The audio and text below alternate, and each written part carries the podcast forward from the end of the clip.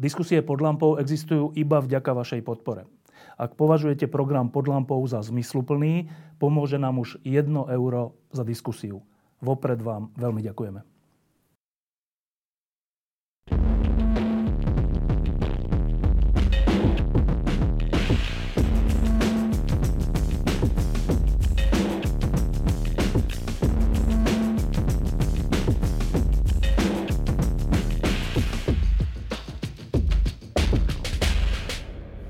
Je polovica leta a za dva mesiace nás čakajú znova raz prelomové parlamentné voľby a ako sa blížia, tak sa zvyšuje e, taká tá negatívna nálada v spoločnosti zo všetkých strán.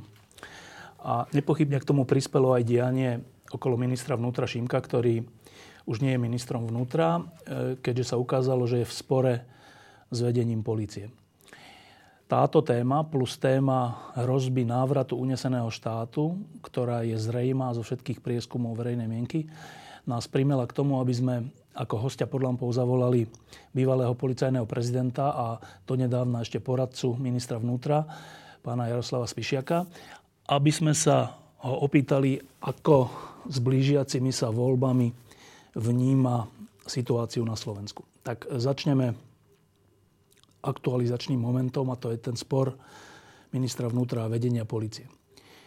Čo sa vlastne stalo? Tak stalo sa to, že minister vnútra napísal dva statusy.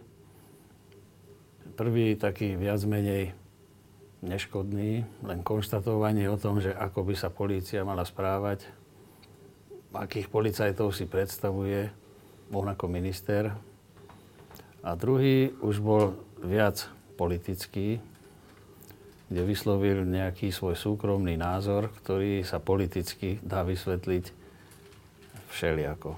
Čiže vyslovil názor, že policajný zbor by mal podliehať nejakej kontrole politickej moci alebo politickej kontrole. Keď som si tento status prečítal, tak ma to strašným spôsobom vyrušilo. By som možno povedal až znervozdilo. Lebo tak, jak som poznal pána Šimka v časoch, keď bol minister, ja som bol vtedy viceprezident, prvý viceprezident policajného zboru, tak pán Šimko sa javil ako minister, ktorý fakt koná len v tom rozsahu, v jakom mu umožňuje zákon, zákony, interné akty riadenia.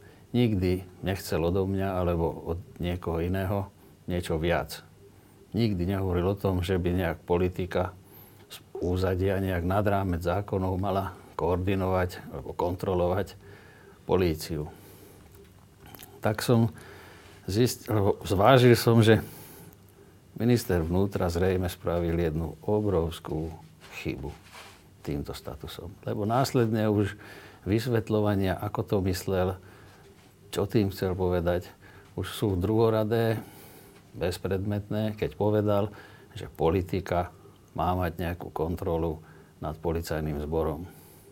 Ja zhruba myslím, alebo viem si predstaviť, čo tým chcel povedať, len nepovedal to presne, nepovedal presne nad jakou časťou policajného zboru, že to majú byť teda orgány činné v trestnom konaní. Nešpecifikoval to. No a práve preto sa to mohlo vysvetľovať z rôznych uhlov pohľadu. Každý si to vysvetľoval z toho uhla, z akého to pre ňo bolo čo naj, efektívnejšie k tomu vysvetľovaniu. Hneď som tušil, že policajný zbor, teda konkrétne prezident policajného zboru sa voči tomuto vyjadreniu nejak zrejme ohradí. Zrejme to urobí aj verejne, keď ten status bol prezentovaný verejne. A že z tohto bude obrovský problém práve teraz v tom predvolebnom boji. Že tohto sa chytia alebo budú to skloňovať z rôznych uhlov politických, rôzni predstavitelia skoro všetkých politických strán, ktoré sa v tomto boji zúčastňujú a budú si to vysvetľovať jedni tak, že má pravdu minister, druhý zas, že nemá pravdu. Čiže vniesol do úradníckej vlády, ktorá mala byť a priori apolitická. Pani prezidentka hovorila, že nominuje ľudí, ktorí neašpirujú politicky, práve preto, ak bola vnímaná odborne a nie politicky s nejakým politickým názorom. No a tu bol vyslovený názor, viac menej politický, súvisiaci s politikou. Tak ja som si myslel, že riešenie tohto problému bude veľmi rýchle a také, že pán premiér a pani prezidentka zvážia, že tento pán minister prekročil svoju rolu v úradníckej vláde a politickej a nejakým spôsobom to vyriešia tak, že ho z tej funkcie v zmysle platnej legislatívy odvolajú. Podľa mňa to mali urobiť tak, aby zamedzili vnášaniu politiky a rôznych vysvetľovaní do tohto problému. No, lebo nakoniec, keďže sa to nejakým spôsobom oddialovalo, tak čím ďalej, tým viac, či aj mediálne, alebo v priestore sociálnych sietí sa tu nabalovali problémy, vysvetľovali sa tieto záležitosti všelijako a nakoniec z toho vznikol spor medzi ministrom vnútra a policajným prezidentom alebo dokonca celým vedením policajného zboru a toto už, toto sa nemalo stať. Malo sa to vyriešiť hneď. Prekročil to, s čím bol vlastne ustanovený za ministra, nepoliticky riadiť ministerstvo profesionálne, profesne tak, aby vláda mohla byť chápaná, že je fakt úradnícka, profesionálna, bez vnášania politiky to si myslím o tomto. Ešte tam bol jeden, jedna, ešte tomu predchádzal jeden iný, asi znova status, e, ktorý nasledoval po tej nešťastnej tragickej udalosti alebo vražde, ktorá sa stala, teraz neviem, či v Dubnici, alebo kde to bolo, po prepustení z nejakého liečenia nejaký človek zabil, teraz neviem, či manželku alebo priateľku a, a Eh, Ivan Čímko, minister vnútra, napísal taký status, že nepotrebuje policajtov, ktorí robia takéto veci, ale policajti nemajú byť alibistickí a tak. Pričom, ak tomu dobre rozumiem, potom sa ukázalo, že zo zákona policia postupovala správne, áno? Neviem, aké sú výsledky tej kontroly, ktorú určil aj generálny prokurátor, aj policajný prezident okamžite. Neviem, s akými výsledkami tie kontroly dopadli, ale, ale minister vnútra vyslovil názor, podľa ktorého polícia pochybila. Čiže vyslovil názor,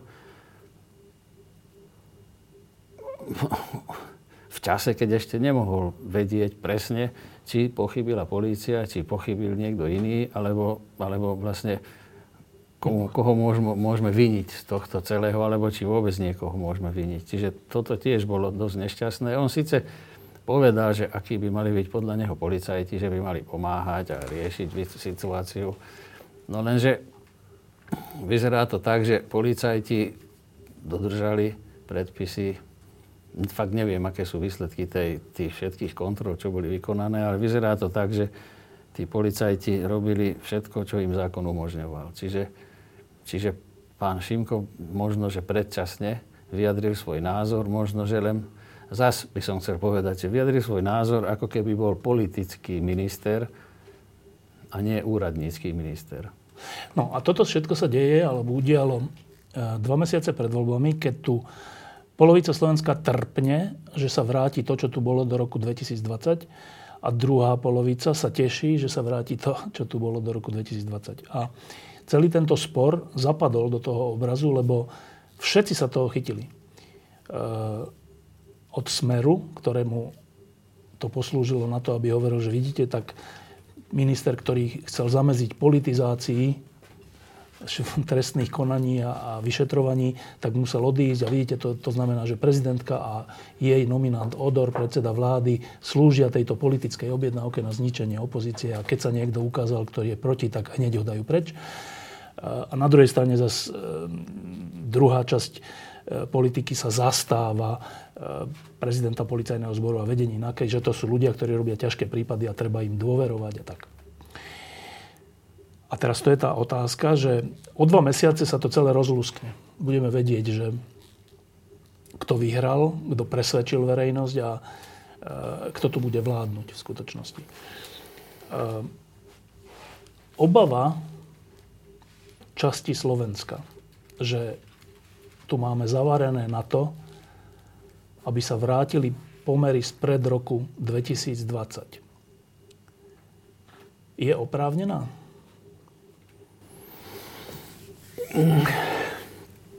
Si myslím, že je.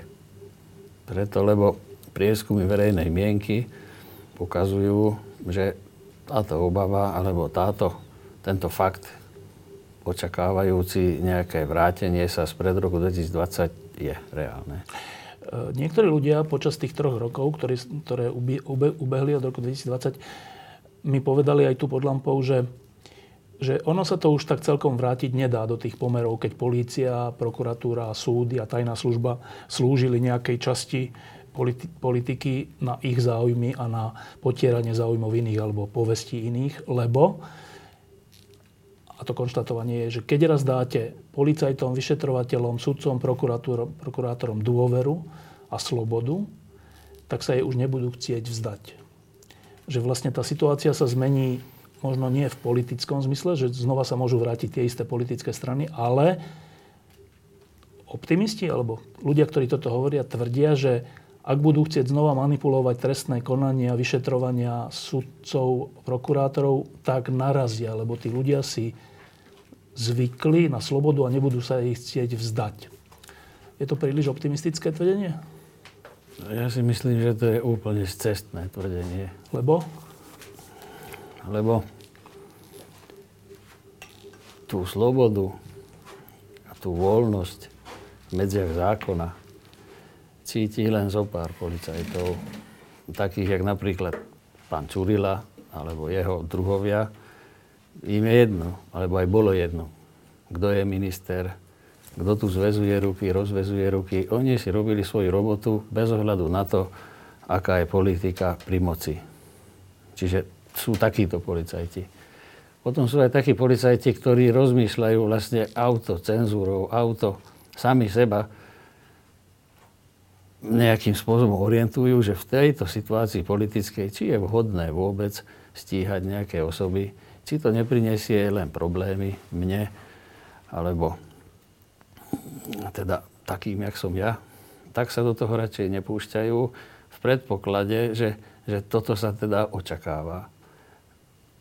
Tí policajti, vlastne to zväzovanie rúk a rozväzovanie rúk, to je taký pojem, ktorý sa tu teraz veľmi moderne všade prezentuje, ale tie zväzovanie a rozväzovanie rúk vlastne sami policajti si to robia. Sami si ruky zväzujú, rozväzujú podľa toho, že čo sa im viac pozdáva. Čiže teraz napríklad pani Saková sa vyjadrila, že keď odíde pán Hamran, tak 95% policajtov sa bude tešiť, alebo že, sa budú, že budú spokojní. No a to je, to je zaujímavé. Neviem, z akých informácií, alebo prieskumov, alebo analýz vyslovila te, túto vetu. No tak zoberme si, že čo hovorí pán Hamran, policajný prezident.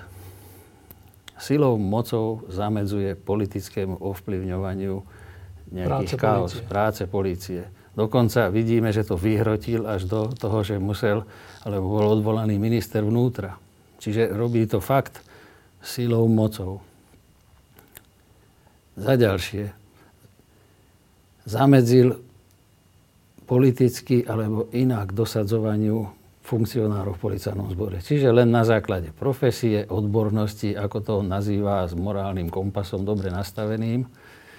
Čiže takýchto funkcionárov dosadil do funkcií tých, čo boli podozriví, alebo priamo to bolo zjavné, že boli politickí nominanti, nominanti politiky alebo nejakých vplyvných osôb v teritóriu, tak týchto poodvolával. Čiže zabezpečil profesné riadenie policajného zboru.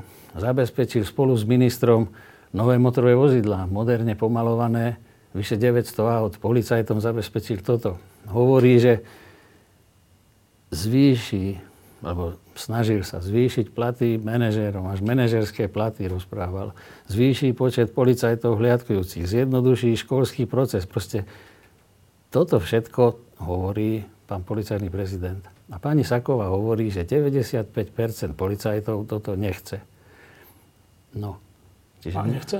No, mne sa, ja neviem, ona skade bere toto číslo, kto jej to povedal, alebo či to má nejak, či robila prieskum medzi policajtmi, Zrejme asi ju niekto zaviedol, lebo ja mne sa nechce veriť, že 95% policajtov nechce to, čo tvrdí, že chce pán Hamran. A že Čiže to, toto je, to, tu je nejaký problém. Čiže ak by mala byť pravda, že 95% policajtov nechce taký štýl manažmentu, ako presadzuje súčasný policajný prezident, tak potom je to s našim policajným zborom strašne biedné. Potom sa veľmi ľahko môže stať, že vlastne čo chcú, keď nie toto, apolitické, voľné ruky, tak čo chcú? To, čo bolo predtým. Že nemusia robiť veľké kauzy, nikto ich od nich, nikto ich Nikto to od nich ani neočakáva. Ak náhodou aj narazia na nejakú inkriminovanú veľkú megakauzu, tak ju radšej nedokončia, aby nemali problémy. Alebo potom, keď aj na nejakú narazia, tak idú za tým podozrivým a pomaly ho vydierajú, že môžu to zahrať do autu, keď im zaplatí peniaze, čo teraz vychádza na z tých rôznych súdnych procesov už, že dokonca poskytujú ochrannú ruku nejakým ľuďom, ktorí im dopredu platia nejaké poplatky, aby si zabezpečili voľné pole pôsobenia. Čiže toto chcú tých 95% policajtov, čo hovorí pani Saková. No tak takýmto policajtom rozviazať ruky, že nech si robia, čo chcú, tak to je možno trochu nebezpečné. Ale ja som pevne presvedčený, že to číslo není pravdivé. Tých policajtov, ktorým sa páči toto, apolitické profesné riadenie je oveľa viac, jak 5% No a rozviazané, zviazané ruky. Policajti, oni zistia, im netreba vyslovene povedať, že tu robte, to nerobte, alebo že im vyslovene dať nejaký zoznam našich osôb, ktoré sú nedotknutelné. Oni jednoducho to zistia vlastnou, oni, oni to testujú, vždycky to tak bolo že čo povie nadriadený. Prídu so super informáciou, a, kde je v pozadí nejaký kamarát toho nadriadeného a, a čakajú, čo povie nadriadený. Alebo vedia nadriadený, s kým sa stretáva, s kým chodí na večierky, s kým chodí na polovačky, s kým, kto je jeho osobný priateľ. Čo o kom hovorí. Čo oni to vedia. Čiže vidia, že tu zbytočne nebudeme, nebudeme vrtať do, do včielieho úla. Čiže toto sú tie viazané ruky. Ale keď je taký manažment polície, ktorý je kategoricky proti tomu, nikdy nič nevybavuje, nikdy od žiadneho podriadeného nechce, aby mu pomohol niečo pozitívne vyriešiť pre nejakého známeho, tak títo policajti vedia, že teraz sa to nehodí, tak teraz buď budeme robiť, alebo prídeme v tomto prípade o prácu. Čiže takto nejak je to to zväzovanie a rozväzovanie rúk. Napríklad policajti, keď videli, že policajný manažment sa stretáva s rôznymi ľuďmi, ktorí sú podozriví z rôznej nekalej činnosti, rôzni vysoko postavení podnikatelia, tak, mm, tak rozmýšľajú, či to pre ich kariéru bude prospešné, keď proti takýmto ľuďom budeme viesť nejaké konanie, či budeme upozorňovať, že tu nejaký problém je. Tak nejak. Spomenul si v jednej chvíli vyšetrovateľa NAKA pána Čurilu, ktorý e, má to nešťastie, že sa z jeho mena za posledné dva roky stala, stala z úst opozície, ale aj sme rodina nejaká, nejaký symbol zneužívania polície alebo vyšetrovania proti politickej opozícii. A ty si ho pritom použil v súvislosti s tým, že to sú ľudia, ktorým je jedno, e, aká je politická garnitúra, čo sa môže a nemôže v zmysle politického zadania, ale že robia v súlade so zákonom. No tak to je úplne zaujímavé, lebo presne o nich sa tu tri roky rozpráva zo strany opozície a sme rodina, že práve opak, že oni zneužívajú trestné stíhania, že zneužívajú vyšetrovanie, že konajú na politickú objednávku a že porušovaním zákonov chcú škodiť opozícii. Ja som sa asi pred rokom tu rozprával s prokurátorom špeciálnej prokurátory Šantom a som sa na toto isté pýtal, že tak ak je to pravda, že oni pri tom vyšetrovaní niečo prekračujú zákony a tak, veď oni sú ale kontrolovaní prokurátorom špeciálnej prokurátory vrátane pána Šantu vo viacerých týchto veciach. Tak som sa opýtal, že čo on na to hovorí. A on povedal úplne, úplne že rázne, že ja ručím za to, že všetko, čo dozorujem ako špeciálny prokurátor pri vyšetrovaní NAKA, je v súlade so zákonom.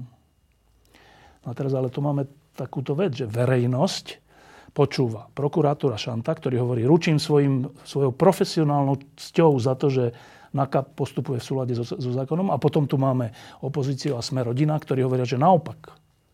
Že to sú politicky nasadení ľudia, aby zničili opozíciu. Tak čo hovorí bývalý policajný prezident a bývalý poradca ministra vnútra na tento spor? Ako to je? Ja na to hovorím to, že policajti Čurila a spol boli nasadení na útvare, ktorý mal rozkladať, stíhať, riešiť organizovanú kriminalitu, zločinecké štruktúry. Oni presne robili to, čo hovoril popis ich činnosti v ich zaradení. Rozkladali zločinecké štruktúry Sýkorovcov, Takáčovcov a popri tejto činnosti získali svedecké výpovede o osobách, ktoré síce neboli, v súčasti, neboli súčasťou tých Takáčovcov, ale ľudia, ktorí ich obvinili, svedčili o iných skutočnostiach. Tí svedčili ešte o vyšších skutočnostiach. Čiže oni, sa, oni robili presne to, čo všade na svete robia takéto štruktúry, jak je NAKA. Idú od spodného stupňa vyššie, vyššie podľa zákonných možností, svedeckých výpovedí, ktoré následne preverujú, potvrdzujú, získajú dôkazy. Čiže toto je robota. To, takto sa to robí všade na svete. To, že sa do tých vyšetrovacích úkonov, do tých svedeckých výpovedí rôznych obvinených dostanú osoby, ktoré možno dovtedy si mysleli, že nikto proti ním vypovedať nebude, že oni sú nedotknutelní, tak zrazu zistili, že, že sú dotknutelní, preto lebo svedecká výpoveď hovorí, ďalšia to potvrdzuje jednoducho z tých dôkazov postupne postupovali, až sa dopracovali k takým osobám, ktoré tu politici si myslia, že, že, že to nemali robiť. Čiže čo mali robiť, keď majú takú svedeckú výpoveď? Mali ju hodiť do koša? Alebo, alebo nezaoberať sa? Alebo povedať tomu svetkovi, toto nehovor, lebo to sa teraz nehodí? To jednoducho, to by bolo porušenie zákona. To by bolo zneužitie pravomoci, ak by to takto urobili. Čiže oni postupovali podľa zákona, a keď to hovorí aj prokurátor, prokuratúra, ktorá dozoruje ich činnosť, no tak potom tu není čo pochybovať. Jednoducho prokurátor je ten, kto garantuje zákonnosť. No a tí, čo sú proti tomu, mediálne vystupujú. Vidíme, že trestnoprocesne nie sú úspešní, lebo súdy tých obžalovaných aj odsúdili, tých, ktorí boli obžalovaní. Niektoré súdy robia nejaké obštrukcie, že vrátia spis, majú na to právo, lebo zistujú nejakú možno chybu. Vyšetrovatelia chybu opravia, doplnia a zas to putuje zas svojou cestou. To je, je normálny systém právny. Existujú opravné prostriedky. Keď legislatívci alebo zákonodárny orgán pripustí alebo, konstat, alebo ustanoví do zákonov možnosť opravných prostriedkov, tak samozrejme, že sa predpokladá všade na svete, že sa môže stať chyba. Chyba neznamená, že konáme v rozpore so zákonom alebo že úmyselne niekomu chceme zle. Chyba, na to sú odvolacie orgány, na to sú opravné prostriedky. Zistí sa chyba, opraví sa chyba, ak je opraviteľná a postupuje sa ďalej. Čiže to je normálne všade na svete tak. No a všade na svete je to tak, že čím vyššie postavení spoločenskí ľudia, tým väčší cirkus robia mediálny lebo pre nich je, pre ich samotnú existenciu je dôležité to, že, že aby boli, keď sú verejne činné, možno, že aj politicky alebo spoločensky známe, pre nich je oveľa horšie to, že spoločnosť ich začne považovať za zločincov. Potrebujú to svoje meno nejako ochrániť. Čiže mediálne, mediálne sa snažia očistiť a prezentovať, že sú nevinní, že to je všetko politicky vykonštruované. To, to je bežný jav všade na svete, kde sa také niečo stane. Už boli stíhaní premiéry, bývalí premiéry, prezidenti a všetci vždy tvrdili, že to bol politický nejaký boj, revanš, ale nakoniec vysvetlo trestnoprocesne, že to, bola, že to bol postup podľa dôkazov a korektne vedený. Asi na to by teraz títo dotknutí povedali toto, že ale veď my sme vám tu ukázali množstvo nahrávok, legálnych či nelegálnych, to už teraz dajme bokom, tých rôznych vyšetrovateľov, ktorí sa vyjadrujú o tom, že e, pani Santusovej dajú zapáliť auto, že treba robiť opozíciu, že keď sa to nepodarí, tak bude peklo a proste tak. A, a hovoria, že však nie my hovoríme tieto veci. Oni sami to hovoria na tých nahrávkach. Odpoveď? Policajti, keď debatia na poradách, kde rozoberajú situáciu, tak hovoria rôznym jazykom, hovoria všeličo možné. Sám som sa zúčastnil veľa, veľmi veľa takýchto porád. Tam si nedáva policajt pozor na to, či hovorí spisovne, či zapletie do toho niečo, čo možno, možno by nemal spontánne. Dôležité je, že čo, či to potom aj zrealizuje, to, čo rozpráva. To je debata spontánna medzi kolegami, priateľmi. No, čo si mal o tom myslieť občan, alebo ten, kto to sleduje? V prvom rade už vyšlo najavo, že veľa z týchto nahrávok bolo zostrihaných, účelovo skombinovaných tak, aby tvrdili presný opak toho, čo, toho, čo v skutočnosti bolo povedané. Už toto by malo vydesiť niektorých ľudí, že ako je možné, že to až takto niekto je schopný zostrihať, aby tomu dal úplne iný zmysel, iný význam. No, to je jedna vec. Druhá vec je, potom tu boli iné nahrávky, ktoré tiež boli zverejnené z polovníckej chaty. Tam tiež to sa hovorilo o tom, že obhajca prokurátorovi odrazí hlavu, keď jeho klient bude odsúdený. Potom, že svetkovi najradšej by pichol vidličku do čela a toho svetka predtým vlastne inštruoval, že má vypovedať tak, aby to sedelo obhajobe a nie tak, ako je, ako je realita. Čiže treba ak jedna situácia je len voľná debata, tak aj druhá situácia by mala byť len voľná debata, ale o tom naopak. Čiže nie je tak, že jedno je niečo zlé, a iné kamarádske debaty sú v podstate nič, len kamarádske debaty. Posledná vec v tomto spore je e, znova kritická smerom ku koaličným politikom. A tá je podľa mňa vážna. E, opozícia sa často bráni tým, že však tí politici, ktorí prišli po roku 2020 k moci, sami hovorili, že toho a toho treba zavrieť a keď boli prví obvinení, tak tam škrtali, e, odškrtávali si z takého nejakého skaried alebo z čoho, že kto už je zavretý alebo kto už je obvinený a kto nie je. A že tým politici, nevyšetrovatelia, e, vlastne zadali tón. Išlo teda o Igora Matoviča, Veroniku Remišovu a niektorých ďalších. Um, reakcia? No, moja reakcia bola aj vtedy, aj potom, aj teraz že toto bola najväčšia chyba, akú mohli politici urobiť. Lebo v podstate terajší opoziční politici robia len presne to isté, čo oni robili predtým. No a tým pádom je situácia vyrovnaná. Nemali to robiť politik. Nemá hovoriť veci, že zavrieme, do basy pôjdu. Tieto vety jednoducho politik by nemal hovoriť. Politik má konať vtedy, keď konať má. Čiže keď treba prijať nejaký zákon, ktorý pomôže policajtom vyriešiť problém, tak ho treba prijať. Keď treba rozhodnúť o, o situácii v parlamente, tak treba rozhodnúť. A to je rola politika v boji proti mafii.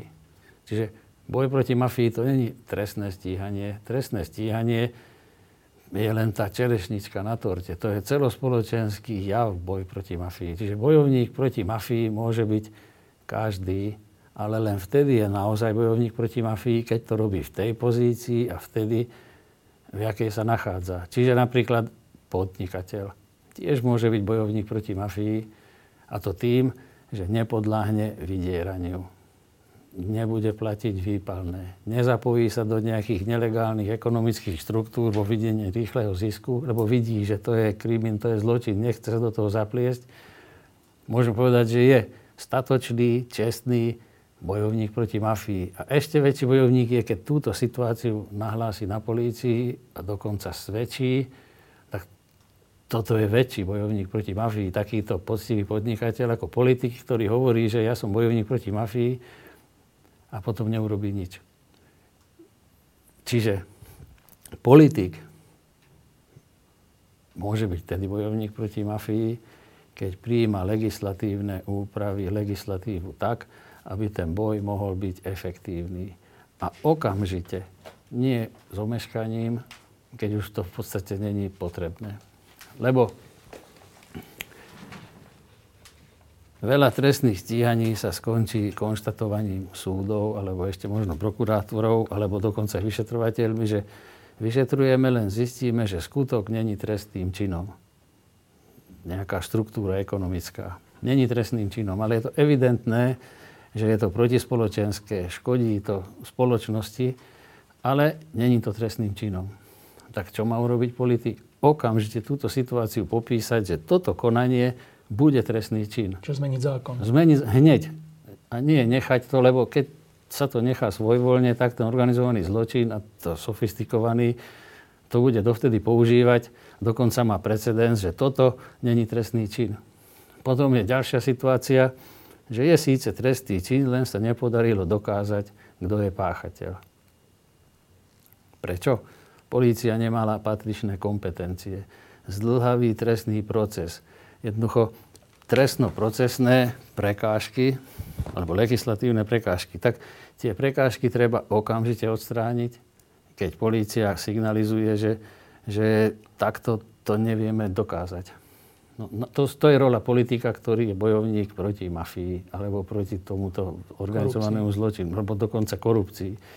Keď je problém paragraf 363, povedzme, to obrovský problém mediálny, či je na mieste, či ne... Síce ústavný súd konštatoval, že není v rozpore s ústavou, jak je, ale, ale či by vôbec mal existovať, alebo nemal existovať a v jakom rozsahu, to sú tu právne dilemy. Ale keď evidentne spoločensky sa vidí, že tento paragraf robí problémy, tak ho jednoducho treba novelizovať alebo zrušiť, aby sa, aby sa tie ruky tej polícii a tej prokuratúry a nakoniec aj súdov uvoľnili. Nejak uvoľnili.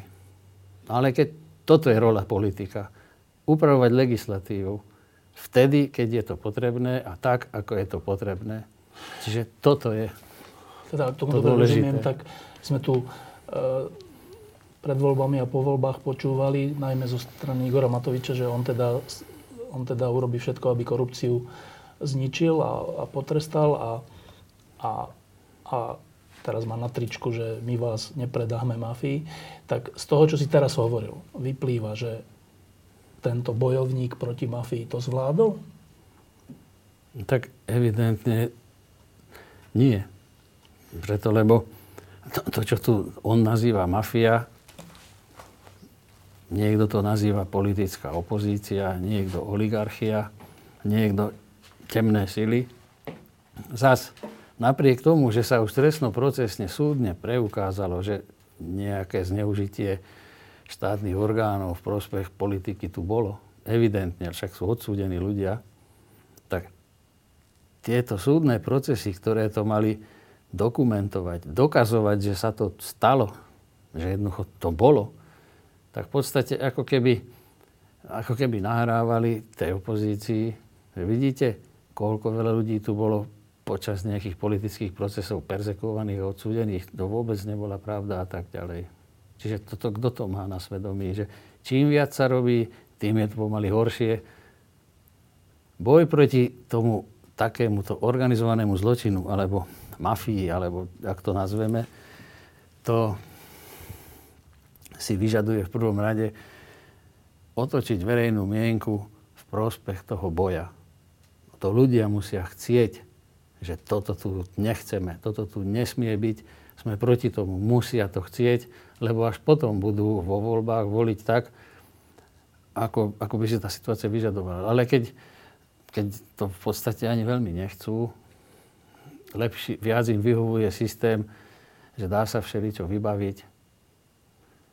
Stačí mať známosti na správnom mieste. Ale v 2020 to chceli, nie? No tak áno, len, len, len neviem, stala sa kde si zrada, že jednoducho, jednoducho verejnosť vníma, verejnosť, polka verejnosti podľa prieskumov vlastne v podstate chce ten bývalý systém. Mne minule, minulý týždeň za mnou prišiel jeden známy a chcel, aby som mu vybavil nejakú pozíciu pre jeho rodinného príslušníka. Ja hovorím, teraz hovorím, teraz není, není taký systém, to sa nedá vybaviť nič. Nech sa prihlási, nech je najlepší, tak sa tam dostane určite vtedy. A on silou mocou, že ale určite sa niečo dá, určite sa niečo dá. Hovorím, nie, teraz je systém taký, že to neexistuje. No a tento človek ináč, ja ho poznám poctivý, normálny podnikateľ, hovorí, že toto je zlý systém. Pre ňo toto je zlý systém, keď nevie takto vybaviť svojmu rodinnému príslušníkovi nejakú funkciu. Tak to je ten problém. No ale... Čiže tú verejnú mienku, ak není, verej, ak není verejná mienka postavená tak, že všetci, alebo aspoň drýva väčšina rozhodujúca chceme, aby to bolo demokratické, právne, aby každý mal rovnaké šance, nemusím mať známosti, nemusím nič vybavovať, som najlepší, mám kreatívnu schopnosť, som študoval kvôli tomu, aby som niečo dosiahol. A cítim tu nádej, že teraz sa to naozaj dá. A vidím, že naozaj. A nevidím to, že ten nič neštudoval, ten kašľal na všetko, len zrazu sa k politike dostali ľudia, ktorí sú rodine prepojení a on, on má šancu. On má šancu. Nič preto neurobil, len za to, že z okolností jeho rodina alebo známy je v nejakej funkcii. No tak toto, a keď tá verejná mienka musí byť, tými, musí byť natočená na túto stranu, tú pozitívnu. No a ona na tú, na tú, na tú stranu už Natočil. od, už od vraždy v roku 2018 bola, však jednotlivé voľby, či komunálne, prezidentské a potom aj parlamentné to potvrdzovali. Kde sa stala hlavná chyba? Veľmi veľa som nad tým rozmýšľal že kde sa stala chyba. Možno, že tá vôľa aj bola, len vôľa je málo. Treba, treba to aj urobiť. A aj podľa toho sa správať. Aby nebolo možné ani len na chvíľu, ani na sekundu, ani v jednom momente to spochybniť, že, že to chceme robiť takto. To je strašne ťažké. Ľudia v kritických momentoch polavia pristúpia na to, že niečo vybavím. Nejak jednoducho to potrebuje strašne seba zapretie, kde sa stala chyba. Možno chyba bola aj chyba. Treba aj to priznať, že boli tu krízy covidové, kde všade na svete boli demonstrácie, všade ľudia jedných súhlasili, väčšinou nesúhlasili s tými opatreniami. Všetkým to ubližovalo v podnikaní, v pohybe, osobnej slobode. A tie temné žily to využili, tú, tú, tú nervozitu. A o to viac vedeli, vedeli pôsobiť na city tých ľudí, že vidíte, toto sú tí zlí, tí vám slubovali blaho a teraz vidíte, čo robia. Zakazujú, dokonca ich nazývali, že sú fašisti, ich nazývali, že sú fašisti, že zakazujú, prikazujú, ale robili to v mene, v mene toho zdravia, v mene života tých ľudí. Možno, že interpretovanie alebo teda komunikácia nebola najvhodnejšia, že ešte viac to zbudzovalo tú nervozitu. Potom prišla do toho vojna na Ukrajine, migračná kríza, ktorá tu predtým nikdy nebola, len, s ňou, len ňou strašili politici, ale teraz reálne bola. Čiže teraz, a to tie, tie temné sily, ja to nazývam temné sily, veľa ľudí sa smeje, že čo to vlastne chcem, ale ja nechcem hovoriť mafia, nechcem hovoriť nič zlé, proste to zlo, toto využilo využilo to a nikto sa proti tomu nepostavil a neinterpretoval to zrozumiteľne tým občanom, že zamyslíte sa nad tým všetkým a naozaj chcete, naozaj to, to zneužívanie štátu. Nakoľko k tomu nezdaru a k tej, premene verejnej mienky prispelo to, že, že e, post tajnej služby šéfa prípadol sme rodina a generálnym prokurátorom sa stal e, z rozhodnutia Smerodina a Olano pán Žilinka. Nakoľko to prispelo k tej dezilúzii? No, no zrejme to niečím prispelo, ale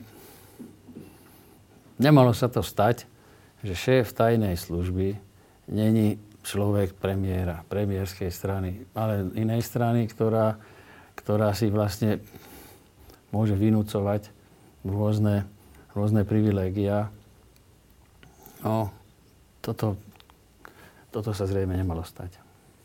A post generálneho prokurátora? No, post generálneho prokurátora. Mne sa k tomu ťažko vyjadruje, hoď som už teraz politik, ale ja nemôžem len tak trepať z dve na tri politicky. Ja stále musím hovoriť len tak, ako, si, ako som hovoril vždy. Generálny prokurátor rozhoduje, je to jeho právomoc, on si potom nesie zodpovednosť za svoje rozhodnutie a nejak to kritizovať, nekritizovať, to nech robia analytici alebo nejakí iní politici. Jednoducho, generálny prokurátor je generálny, ako rozhodne, tak rozhodne. V niektorých prípadoch vidieť, že zrejme zneužil, alebo nezneužil, nadužil nejaké svoje právomoci. No ale zas tá politika, tá koalícia, tá mala okamžite reagovať, aby buď obmedzili jeho právomoci, alebo nejak zareagovali tak, aby sa to nemohlo stať. Však aj ústavný súd rozhodol o tej 363, že, že to, že je podľa ústavy v poriadku, je v poriadku, len treba zvážiť, že či nebol nadužívaný alebo používaný v rozpore so zákonmi. No, čiže toto mali politici okamžite vyriešiť. Vtedy by boli bojovníci proti mafii. Ty si sa pred pár mesiacmi rozhodol, že ako celoživotný policajt, potom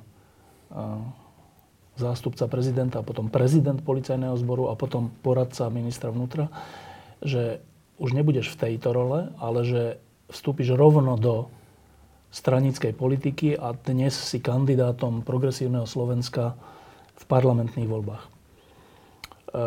Pre mňa bolo toto rozhodnutie prekvapujúce. Čo ťa k nemu priviedlo? To som tu už rozprával nerad hovorím to isté dvakrát. Práve toto ma k tomu priviedlo. Že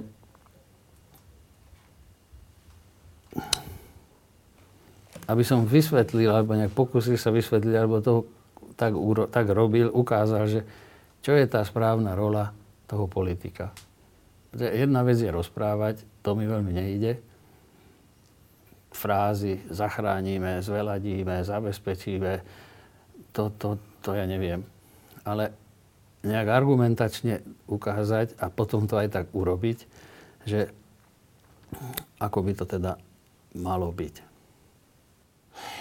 Ehm, keď sme začali tým sporom s ministrom vnútra, medzi ministrom vnútra a vedením policie, tak to, je taký, to, bol, to bol taký spor teraz, ale tento, táto otázka tá sa tu s nami tiahne od, od roku 89, keď, keď už máme demokraciu, že ako to vlastne má byť.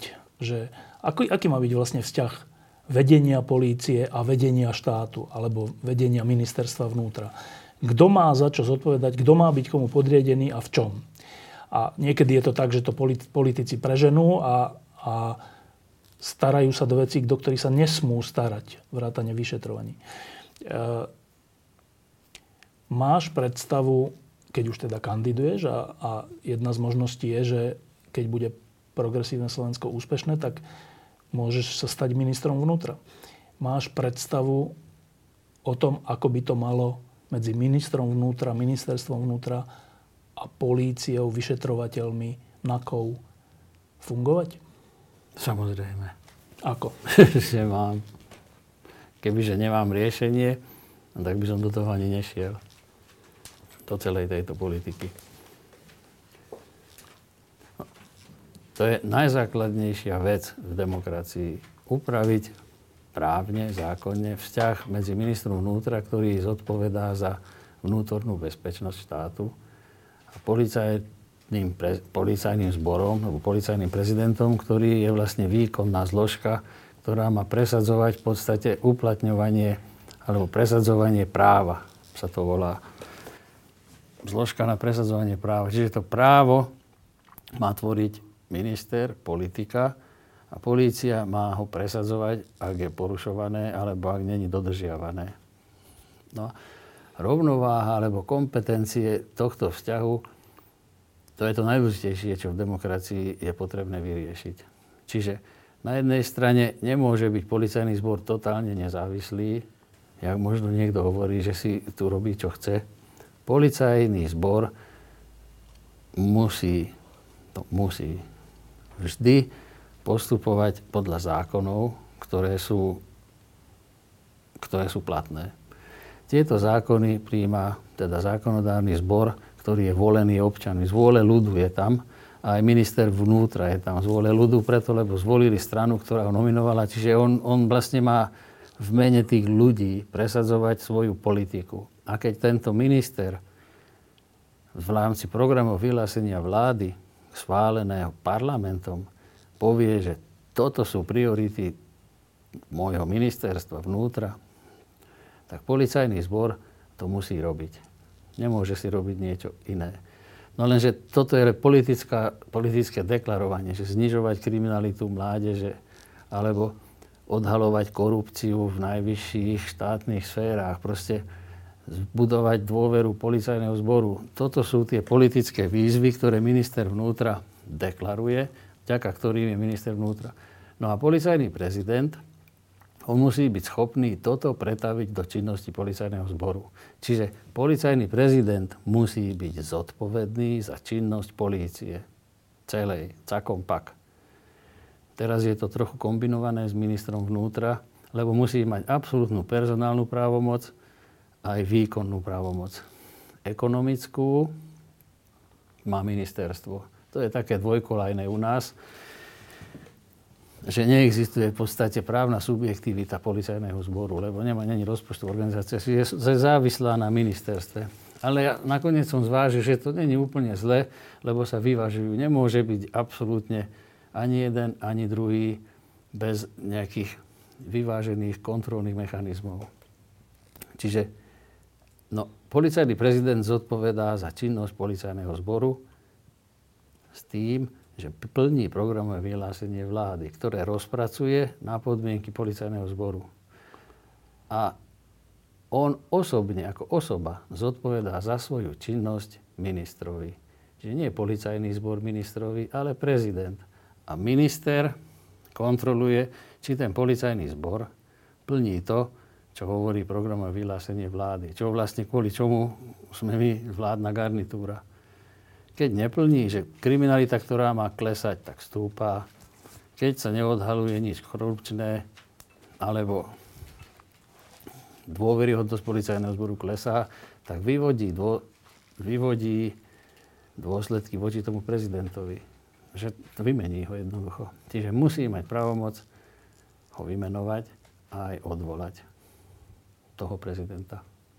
A to, to je strašne dlhé, toto neviem, či tu máme čas sa tým všetkým zaoberať, ale dôležité je toto, že osobná, osobná zodpovednosť, tu nikdy nebola žiadna osobná zodpovednosť za nič. Každý si tu robil pomaly,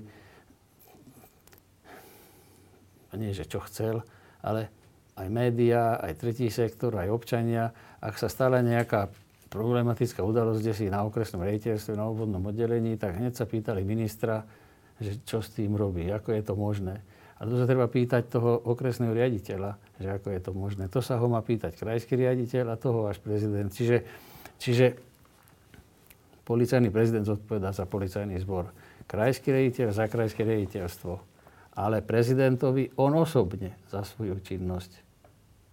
Či to dobre riadil, či to krajské riaditeľstvo robí to, čo robiť má.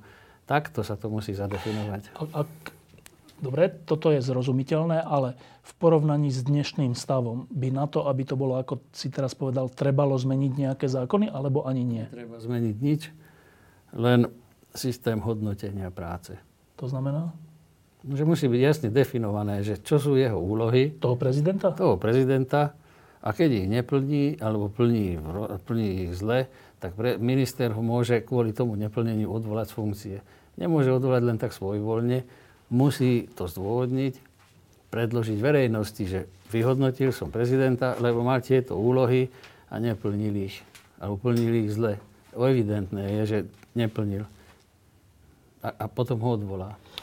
A ten prezident musí mať kompetenciu obhajoby tiež. Môže argumentovať tiež verejne, že ale plnil som. No a nakoniec rozhodne minister, ale bude to jeho politická zodpovednosť. Keď ho tam nechá, alebo keď ho odvolá. Teraz e, tie dva mesiace, ktoré sú pred nami, budú podľa mňa pre teba také úplne že nové. Vlastne sa od teba bude chcieť, predpokladám, až to, že aby si chodil po mítingoch. Pričom sám hovoríš, teraz si aj povedal, že v tejto relácii, že, že ty nie si taký, ktorý kecá, alebo ktorý rád hovorí, slubuje všelijaké nereálne veci a tak. Pričom na mítingoch sa tak trocha z definície očakáva, že, že budeš také veci hovoriť také, čo ľudí tak zaujmú a, a pritiahnu k voľbe tej strany. Tak e, pár otázok k tomu. Budeš chodiť na mítingy? No, budem. Ehm, s radosťou? s radosťou, lebo no, ja rád vysvetľujem ľuďom, ale nie je veci, že nebojte sa, všetko bude super, všetko bude dobre Viem, že nebude. Viem, že to bude bolieť. Viem, že to bude problematické. Vlastne aj, aj policajtom.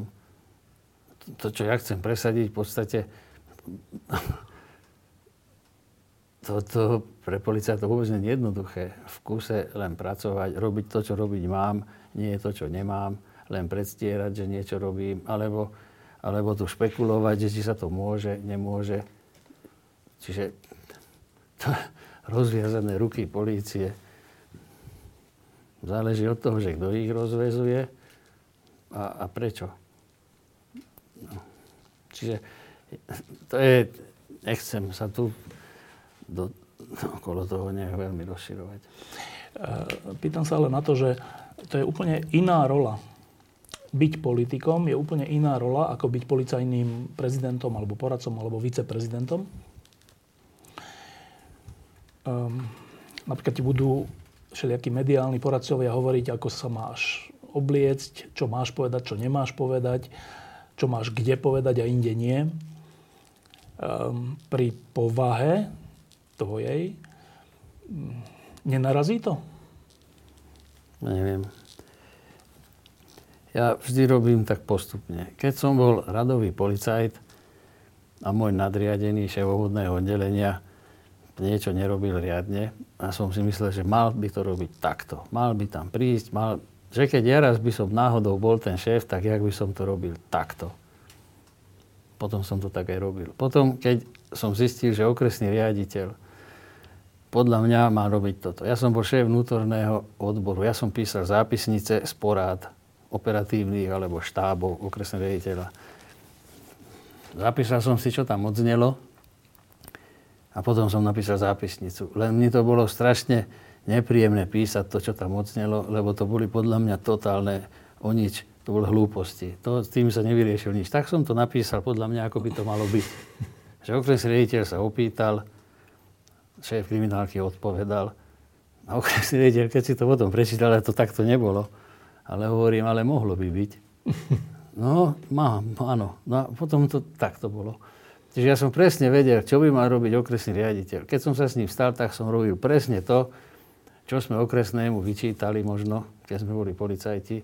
To som, a presne som vedel, čo by mal robiť viceprezident, čo by mal robiť prezident, lebo policajti sme mu možno vyčítali, že to nerobí, neskoro to robí, zle to robí, není to dobre. Tak ja som presne chcel robiť to, ako by to malo byť. No a z týchto policajných pozícií som videl, že vidím, čo by mal robiť politik.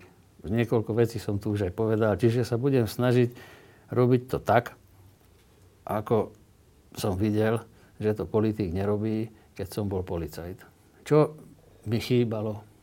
Boli takí ministri alebo politici, ktorí, ktorí to robili, alebo aspoň sa snažili pokiaľ v tých koaličných rôznych peripetiách robiť to, čo by bolo treba. Takže ja takto to chcem robiť. Ehm, a úplne na záver. Mnohí sa obávame, ehm, ako to dopadne.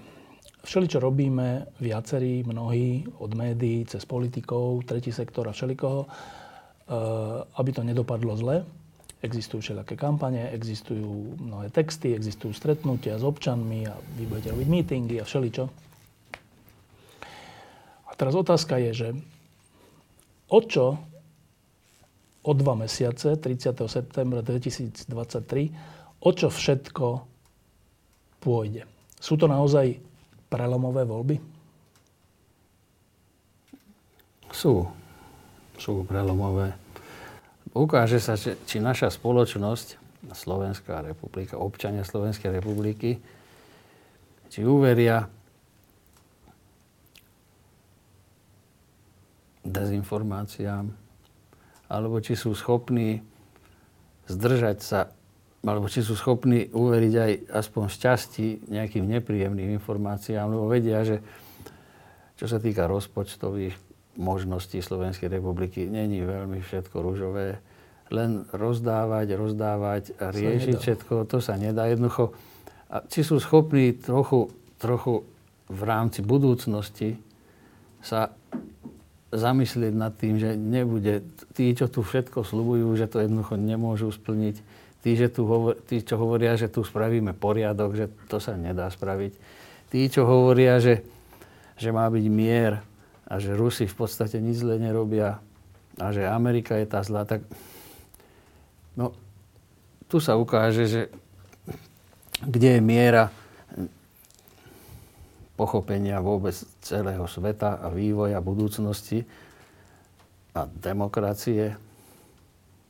Či, sa, či sme schopní zachytiť trend svetový, vyvíjať sa, posúvať sa dopredu, alebo nie. Keď sa povie, že to môže dopadnúť zle alebo dobre, čo je to v tvojom pohľade? Čo je to, keď to dopadne zle? Čo to znamená, že to dopadlo zle? keď to dopadne zle.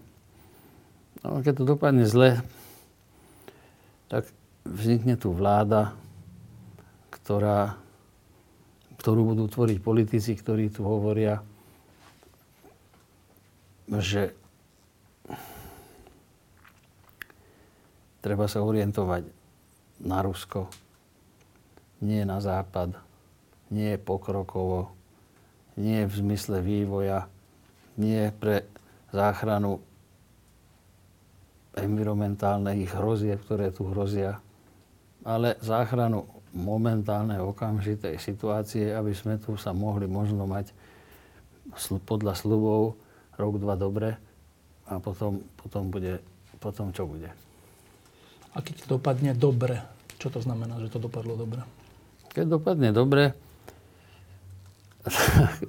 keď to dopadne dobre, tak sa môže stať, že pre, tú, pre tých občanov to zo začiatku možno nebude vyzerať vôbec dobre, keď sa začne konsolidovať verejný dlh, keď sa začnú prijímať fakt racionálne, rozumné opatrenia, ekonomické alebo akékoľvek, alebo myslím to, za čo, čo tu možno prezentujem ja, tie, tá spravodlivosť, zákonnosť, že tu nebudem môcť len tak si vybavovať všetko možné, tak toto pre niekoho bude zle. Ale ja som pevne presvedčený, že pre viac ľudí toto bude práve dobre. No. Môže to pri pohľade na čísla, môže to vôbec dopadnúť dobre? No určite, že môže. Ja som pevne presvedčený, že to dopadne dobre. Že nakoniec v tých ľuďoch predsa len zvýťazí to, že nemyslíme len tak akurát teraz a myslíme trošku do budúcna. Budujme budúcnosť preto, lebo ešte, je, ešte, ešte sa to môže vyvinúť oveľa horší, jak je to teraz. Okamžitými riešeniami nevyriešime nič krátkými, jednorázovými. Keď tieto opatrenia potom o 4 roky, možno o viac rokov, keď už politici, ktorí teraz hlásajú tie jednoduché riešenia, už ani nebudú politici, ale tí občania, ich deti, ich vnúci tu budú stále a až potom pocítia to, čo teraz sa možno v domnenke, že to je teraz najlepšie, vlastne udomácni. Si súčasťou uh, snahy jednej politickej strany o volebný úspech koľko? Dva mesiace? Zmenilo ti to život? Nie. Nie je to taká veľká zmena? Nie. Baví ťa to? Baví.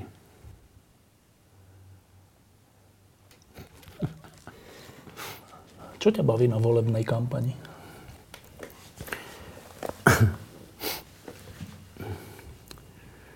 Baví ma. vysvetľovanie ľuďom. A hlavne, keď vidím, že tí, že tí ľudia to vnímajú pozitívne.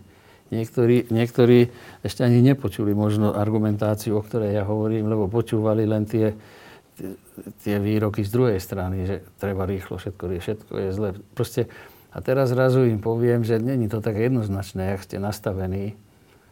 No a už sa mi stále vo viacerých prípadoch, že, že vlastne sa zamysleli sami nad sebou a, a už len to, že zamysleli sa, že či náhodou nepodlehli nejakému, nejakým dezinformačným mámeniam, už toto ma naplňa takým pocitom, že dobre, veľa ľudí hovorí, že ja síce hovorím málo, hovorím pomaly, neartikulujem tak, jak roduverný nejaký politik, ale to, čo hovorím, ako keby nejak inak a dá sa tomu porozumieť. Mne, keď sa rozprávam často s Romanom Kasnicom, tak on mi hovorí, že tí ľudia, ktorí sú často aj na tej opačnej strane, na tej, čo ty nazývaš, že ako keby sily temná, alebo tak, takže najväčším problémom nie je pre mnohých z tých ľudí to, alebo u mnohých z tých ľudí to, že oni by chceli nejaké zlo, alebo čo, ale že im nie je dostatočne vysvetľované, ako to na Slovensku je a ako by to mohlo byť. Že, že chýba dobré vysvetľovanie. Je to tvoja skúsenosť? Áno. Sám stalo sa mi to už párkrát, že, že som to vysvetľoval možno trochu inak, ako to bolo vysvetľované, čo nedávalo zmysel. A ľudia sa zamysleli nad sebou. Niektorí vyslovene povedali, aha, tak takto to je. A prečo to ešte doteraz nikto takto nepovedal? No. Inak to za tie tri roky ti môžem povedať, že z novinárskeho hľadiska, keď sledujem e, verejné vystúpenia tých, ktorí teda podporujú právny štát a vyrovnanie sa s minulosťou a tak, a tých opačných, tak čisto z mediálneho hľadiska, my sa často medzi sebou rozprávame s novinármi, že to je, to je dosť biedné výkon tej správnej strany, čo sa týka vysvetľovania alebo reakcií alebo, alebo presviečania verejnosti o svojej pravde, že, že v tomto je že strašná prehra. No, možno, že aj vo forme, intenzite, v obsahu, ale oveľa, oveľa ťažšie presviečať ľudí o niečom, čo možno není tak na prvý pohľad hneď pozitívne. To, že chcete lacnejšie potraviny, chcete, bojíte sa, tak to vyriešime. Nechcete vojnu? Okamžite, okamžite, okamžite ponúkajú riešenia. Oni vedia, že tie riešenia kto také rýchle neexistujú. Ale hovoria to, hovoria to a to samozrejme, že, že je vnímané pozitívnejší v tom prvom momente. Ťažko sa prezentuje prezencovanie vyrovnaného rozpočtu v tejto situácii. Tak ako to vysvetliť, aby to bolo super fantastické. Bez toho, že budeš rozprávať, že všetci budete mať vysoké dôchodky, všetci sa budete mať dobre. Ja, alebo progresívne Slovensko, toto nechceme takto. My sa pokúšame vysvetliť, ako by sme to urobili, čo možno prinesie až ďalším generáciám to pozitívne. Nie hneď. Možno hneď. Hneď, to sa, to sa týka spravodlivosti, bezpečnosti, to sa dá urobiť hneď. Keď treba, zmeníme zákony, keď netreba, nezmeníme, ale aspoň zabezpečíme, aby tie existujúce sa to držiavali. Kto ich nebude držiavať, tak bude mať problémy. Ako to 30. septembra dopadne podľa Jaroslava Spišiaka? no tak čo mám na to povedať? Tak, ako rozhodnú voliči. Budeme sa snažiť ich presviečať, aby sa zamysleli, čo bude to najprospešnejšie do budúcna. A tak. Ďakujem, že si prišiel. E, teraz je leto, polovica leta. E, a to je teraz, keďže termín volieb je 30. september, tak pre politikov alebo kandidujúcich ľudí to vyzerá dosť blbo v zmysle, že dovoleniek a voľného času a trávenia času s rodinou. Uh, už si stihol dovolenku? Áno. Čiže teraz máš, predpokladám, máš teraz taký kalendár, ktorý ti vytvorili nejakí ľudia, PR manažéri, že vtedy idem tam, vtedy idem tam, vtedy idem tam, až do toho septembra? Nemám taký kalendár. A jak bude prebiehať tá tvoja účasť v kampani? Prispôsobím sa aktuálnej situácii. Čiže čo, že budete volať na jednotlivé mítingy a tak? Uvidíme presne, ako to bude. Situácia je vo vývoji. Plán je, ktorý sa plní, tak podľa toho. Už si narazil na také, že pán Spišák, však výborne, čo hovoríte, ale toto nehovorte? Či som to narazil v pozície Kandidujúceho človeka. kandidujúceho človeka? Nie. Nehovoria ti, že toto nehovorte, toto hovorte? A tak? Nie, nie. To mi nehovorí nikto. E, Čo, narazil si za, za ten krátky čas, čo si v politickom prostredí e, na nejakú vec, že tak toto som nemal urobiť. Urobil si nejakú chybu, chybu už? Hej, urobil som hneď v prvom rozhovore. Som sa rozhovoril o špecifických policajných záležitostiach a, a to bola chyba, to som nemal robiť. A odtedy? A odtedy si dávam pozor. Ja sa pamätám, že to bol až taký protikampaň proti tebe, keď sa to týkalo nejakého vyjadrenia o drogách alebo čom, že, že vidíte, tak toto, keď zvolíte, to bude katastrofa Sodoma Gomora na Slovensku. Um, už si si zvykol na takéto útoky? Neviem, ja nevšimol som si ich. Možno ešte len prídu, lebo tak rátame s tým, že tesne pred voľbami prídu všelijaké možné útoky a priostrí sa to, ale človek musí byť na všetko pripravený. A čakať. Keď si sa rozhodoval, či to zoberieš, politické angažma, uh, čo ti povedala najbližšia rodina? Hm, Povedali mi všeličo. Ale v podstate to pozitívne prijímali. Nesúhlasili niektorí členovia rodiny, ale ma podporujú. Niektorí to veľmi pozitívne privítali, iba dokonca, ak by som do toho nešiel, tak by som ich sklamal. Všelijaké možné verzie tohto bolo. Ale nakoniec všetci ma podporujú. E, Môže to do, dopadnúť iba dvoma spôsobmi. Buď budeš vo vládnej funkcii, alebo budeš v opozícii na 4 roky. Si s tým uzrozumený? No, ja pevne verím, že nebudem v opozícii. Ďakujem, že si prišiel. Ďakujem za pozvanie. Diskusie pod lampou existujú iba vďaka vašej podpore. Ak považujete program pod lampou za zmysluplný, pomôže nám už 1 euro za diskusiu. Vopred vám veľmi ďakujem.